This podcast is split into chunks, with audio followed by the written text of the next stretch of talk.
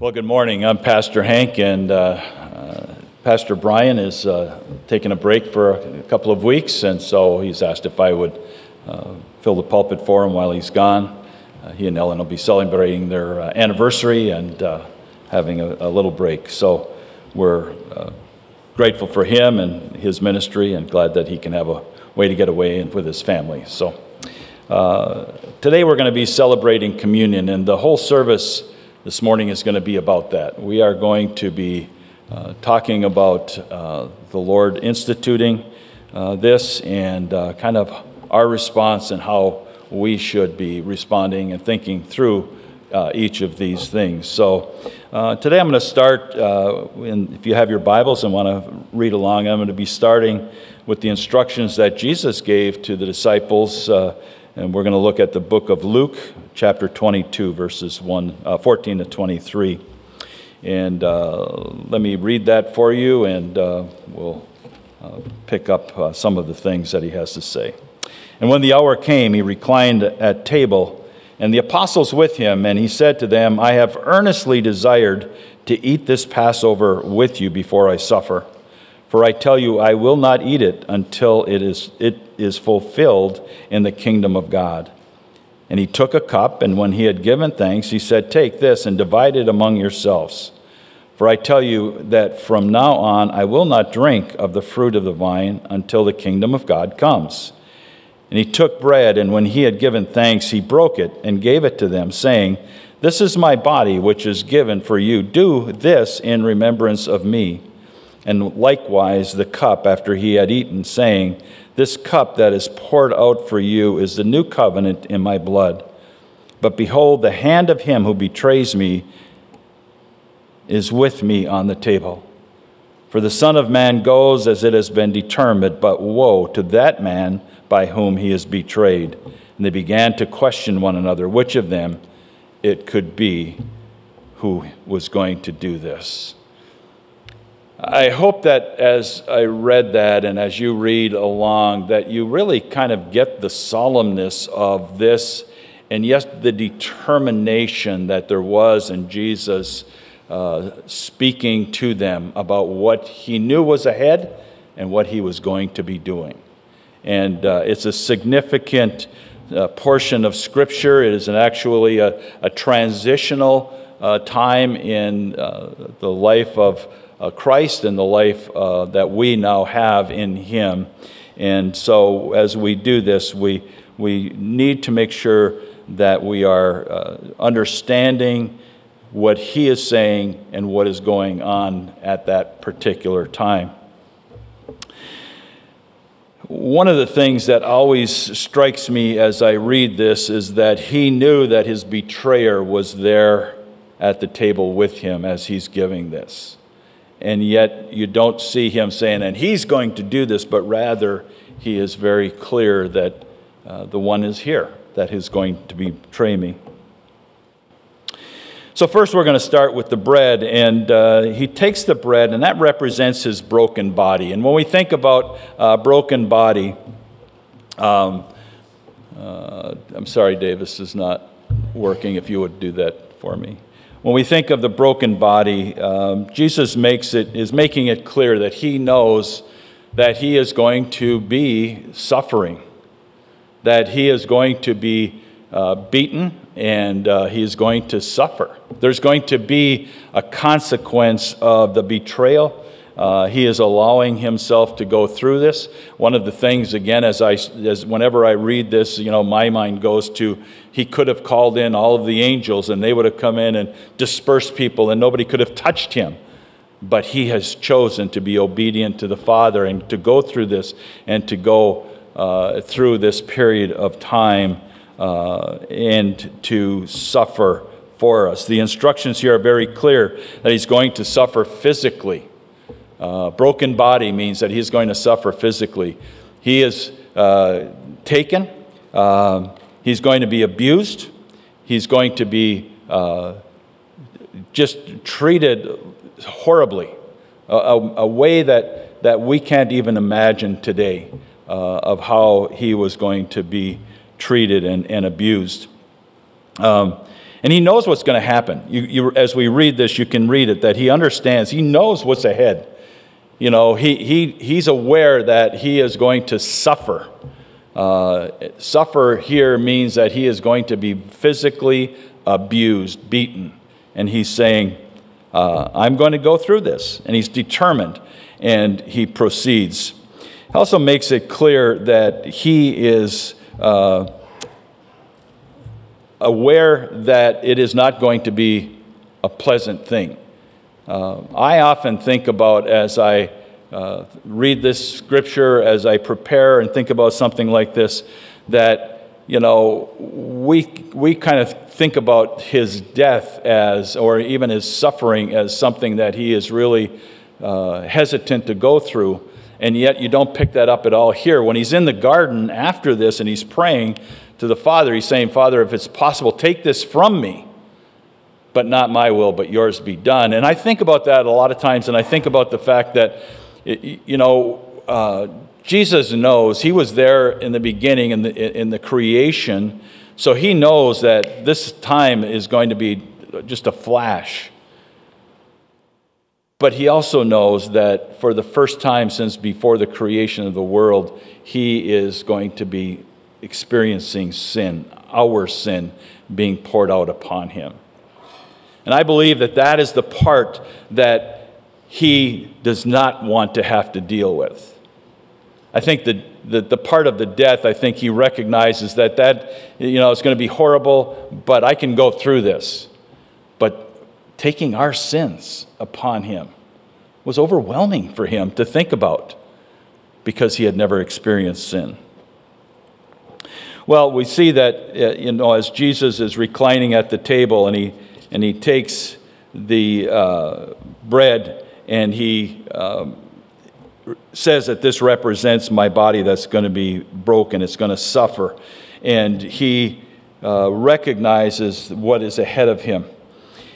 When we look at this and it talks about the cup, you think about what he's talking about there. He's talking about the cup represents, and I've got what we're going to be using here in a little while. I've got the cup and that just a little bit of, of juice in there, but that represents his very life blood that is going to be poured out of him. He's going to, to lose all of his blood. The blood is what keeps us alive. But the blessing of the blood that we don't always think about or maybe even talk about, the blood represents a new covenant a, a, transition from the old covenant that had been given to the Jews to a new covenant that is for all who would believe in Jesus Christ. And that was, that was foretold back in Jeremiah chapter 31, where it says, Behold, the days are coming, declares the Lord, when I will make a new covenant with the house of Israel and the house of Judah. Not like the covenant that I made with their fathers, my covenant that they broke we all break the covenant, don't we? For I will forgive their iniquity and I will remember their sin no more. Jesus is talking about shedding his blood, which will bring a new covenant, the new covenant that is based upon his finished work upon that cross, where Jesus was hung and he died for our sins. And that new covenant is something that he is telling them is coming. It has been told before that it was going to happen, but that new covenant means you're not going to have to follow all those rules and regulations that we read about in the Old Testament. Those are going to be done away with. You couldn't keep them anyway. So, God, in His amazing love and amazing grace, says, Look, you guys couldn't handle the rules, you couldn't follow them, so I'm going to push those aside and I'm going to make a new covenant with you. And this new covenant in my blood is a co- covenant of promise that if you believe in Jesus Christ as your Lord and Savior, you will have eternal life. They were working at trying to have eternal life, and God is saying that I'm going to send you one because you can't handle it. If you think of, of what I read there uh, from Jeremiah, he's saying, even the Jews, though they tried and tried and tried, could not uh, do it. So, okay, I guess this is possibly working again. It's not working. Sorry. If somebody else, if you want to just bring some up.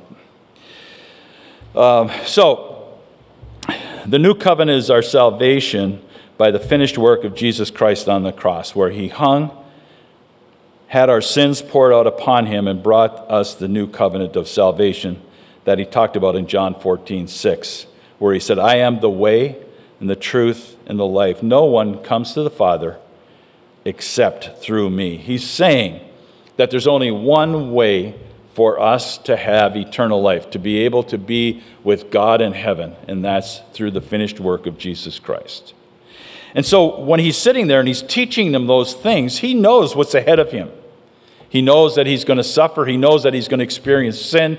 He knows that his body is going to be broken. And there is a, uh, a certain amount of solemnness that you can pick up here. There's kind of that, you know, especially when he talks about even one of you who are here at the table with me is going to betray me. You can almost get kind of a sense that, you know, I've worked with you, I've, I've taught you, I've tried to help you, but one of you, one of my disciples, one of my followers, one who has spent three years going around being taught by me, is going to betray me. And we know that that, that had already happened, right? We already know that, that one of his disciples had already gone and make, made arrangements to uh, betray him, and uh, he uh, does not condemn that man. And I think about that, and I think that's amazing. Uh, if, if I thought that one of you here was going to, to betray me and do something, you know, I, I would I'd be like trying to talk to you, like, wait a minute, why are you doing? You know what I mean? You, you, you would try to discourage that, but you don't get that from this. Jesus is saying, hey, I know you're going to do this. And you're going to pay a consequence for it. But he doesn't say, Judas, don't go and do this. It just says, one of you here is going to betray me. And I think, you know, as we think about those things and we think about where he was at that point and, and who he is teaching and what's kind of going on, it, it can be something that's, that's very uh, difficult sometimes to maybe grasp the significance of all of the things that are going on. And I think that sometimes when, when we read scripture, we just kind of read through things and we don't always slow down and, and, and really grasp what's going on. And whenever I come to the, the issue, of, the, the, the thing with communion, I have to slow myself down and really think about, you know, this is a, a significant transition from the old covenant to the new covenant. And it's a very solemn and important thing that is being taught here. But you would think that the early church would have gotten all of that, right? And that they would have uh, gone and they would have done it correctly with the right attitude, the right spirit, wouldn't you? But if you have your Bibles and you would turn with me to 1 Corinthians chapter 11, we'll see that Paul is addressing the Corinthians church. 1 Corinthians 11, beginning at verse 17. Paul is addressing here a problem, an issue within the church. He's addressing the fact that they were not doing this with the right attitude. They weren't being humble and submissive. They weren't recognizing the, the importance of this new covenant, but rather they were making it almost like a party time. Like, you know, I'm going to go, you know, I'm going to go in and I'm going to be a glutton. I'm just going to eat all of the food and all of the things that are provided. And, and Paul says here, he says, But in the following instructions, I do not commend you, because when you come together, it is not for the better, but for the worse. For in the first place, when you come together as a church, I hear that there are divisions among you, and I believe it in part. And it, that had been dressed in chapter 1 here of 1 Corinthians. For there must be factions among you in order that those who are uh, genuine among you may be recognized. And I think the idea there is you know, if there's a, if there's a question and you're going to debate it and discuss it, go ahead and do that. It's okay to have differing opinions on, on maybe what the scripture is talking about or how do you interpret or do those things. It's okay. But when you do it, do it with the right spirit, the right attitude, and come to a conclusion that is correct and accurate with the Word of God. It says, When you come together, it is not the Lord's Supper that you eat, for in eating, each one of you goes ahead with his own meal. In other words, they would come together as we are, and you're going to partake of the elements, but some would come in and they just start to eat. And, they weren't really being solemn and, and sincere and thinking through all of what's involved. For in eating, each one goes ahead with his own meal. One goes hungry, another gets drunk. What? Do you not have houses to eat and drink in? Or you despise the church of God and humiliate those who have nothing? What shall, what shall I say to you? Shall I commend you in this? No, I will not. And what he's saying is, you, are basically, when we're coming together for communion, you're basically making it a, a party time and a time where you're going to just come in and do whatever you want. And, and, this is the church. And as a church, they were supposed to come together with the right attitude, the right spirit, and they're supposed to approach these elements recognizing what Jesus had taught that I read to you earlier. That this represents a solemn thing where, where he was abused physically, he was hung on that cross and died. This is something that you need to approach having the communion together with that right attitude. That's what Paul is trying to tell them here. He says, For I received from the Lord what I also delivered to you, that the Lord Jesus, on the night he was betrayed, took bread. And when he had given thanks, he broke it and said, This is my body, which is for you. Do this in remembrance of me. It's a, it's a, a remembrance. So when we partake of the elements and we break the and we take the bread, we're remembering that that represents Jesus Christ's broken body.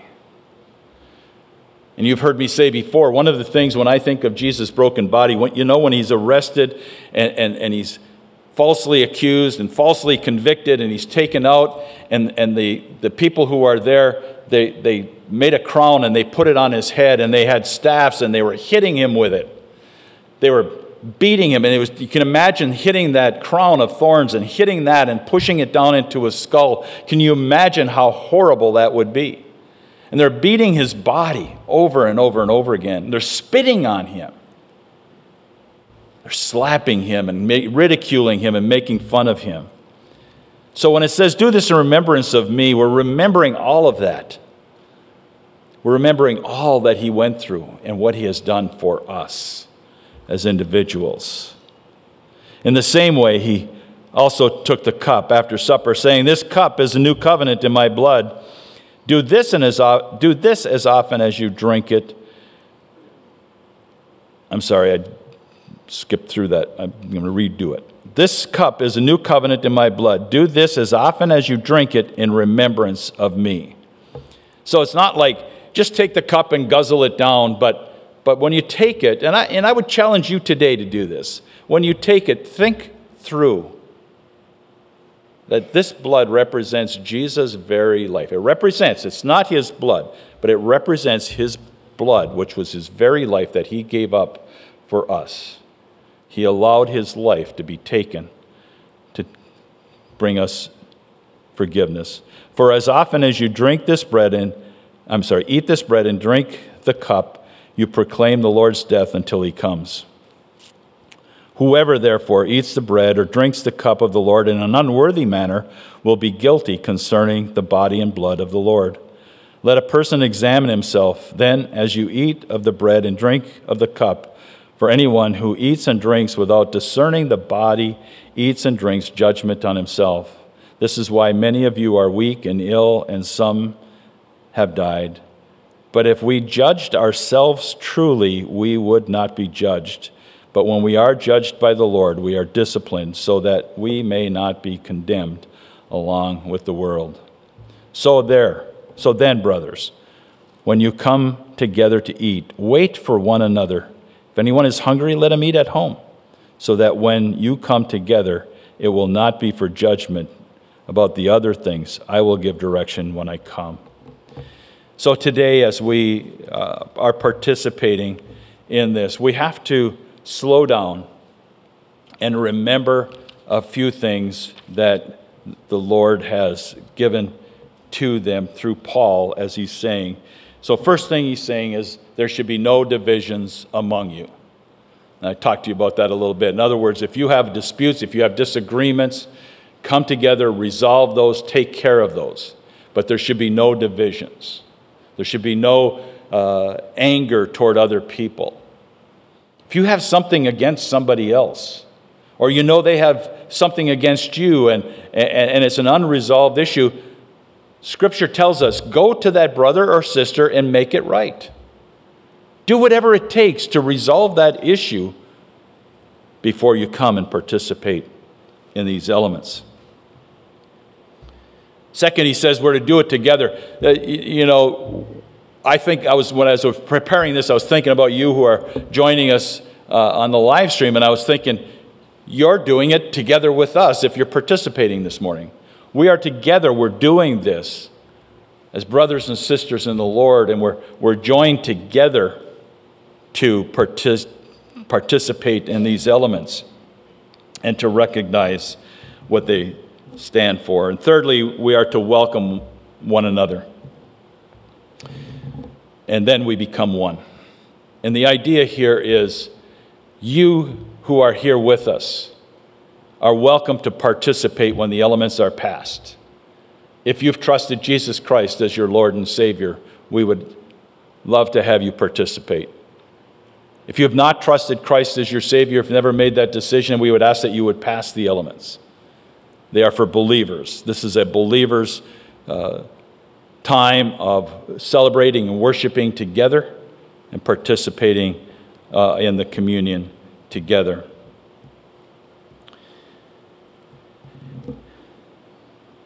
One of the things that again, reading through what Paul writes, is you get the sense that he's really talking to them about their attitude. That we are to have the right attitude toward one another and toward God and toward the elements that we are partaking of. And so when we are together, make sure that you pause, have the right attitude, the right spirit, and that you care for other people. It's an important, significant time. And as I said, you know, there's times, I can remember even when I would come and, eh, you know, many years ago, especially as a newer Christian, I would come and, and I really didn't totally understand what Jesus was talking about. When we would, when we would partake of the elements and I would take the bread and it was like, oh, okay, it's a piece of bread and we're doing this together. Or it's the cup and, oh, we're just you know, drinking something. But this is a solemn time of remembrance, and Jesus instructed his disciples to pass that on. And he said, Whenever you come together to do this, remember these things.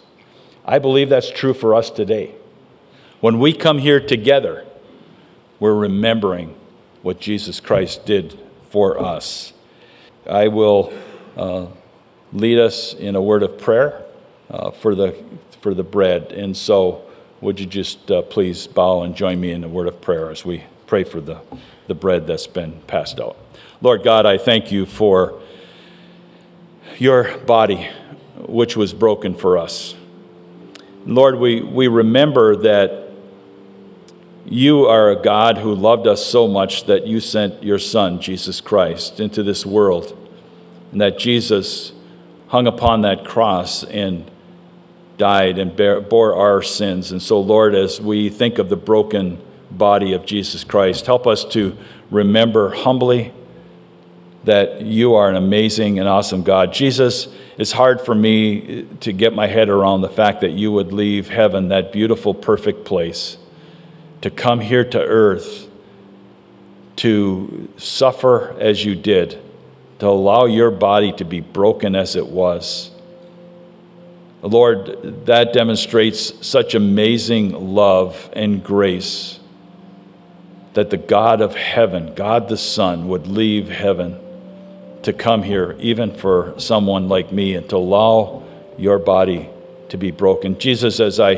think of the bread, I think of how abused you were physically as people came and hit you and struck you with, with staffs and put that crown of thorns and pushed it down onto your head. And, And you could have stopped it. We know that. But instead, you humbly went to that cross to die, to bring us this new covenant, the covenant of hope and promise of eternity spent with you in heaven because of your finished work. Thank you, Lord Jesus, for the bread which represents your broken body. In Jesus' name we pray.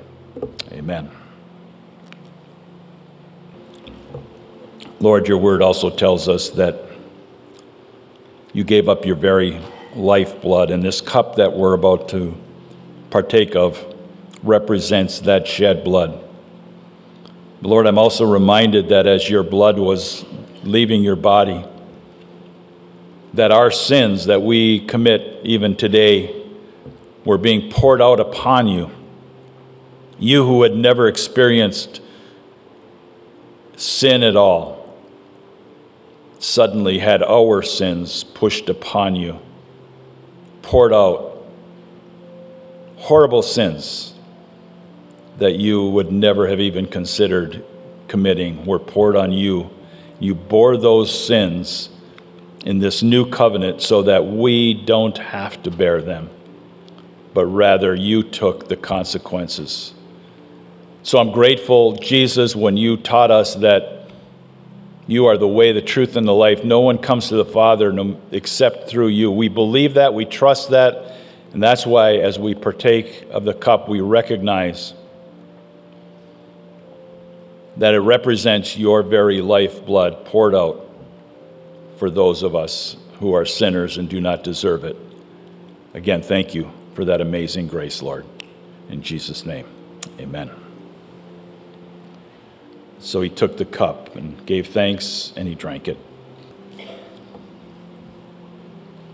You join me in a word of prayer? Lord God, I am grateful for the bread and the cup. Lord, help us to always come with the right spirit and attitude, that we would not be like the church that Paul wrote to in Corinth, but rather, Lord, that we would be the church that humbly bows before you in recognition that it's only because of your finished work on that cross when you died. You were buried dead in that grave. But praise your name that after three days you rose back to life again. We're grateful, Lord, that over the next 40 days, you were seen by hundreds of people who could give testimony and witness to the fact that the one who had died on that cross did not stay dead, but rather was raised back to life again.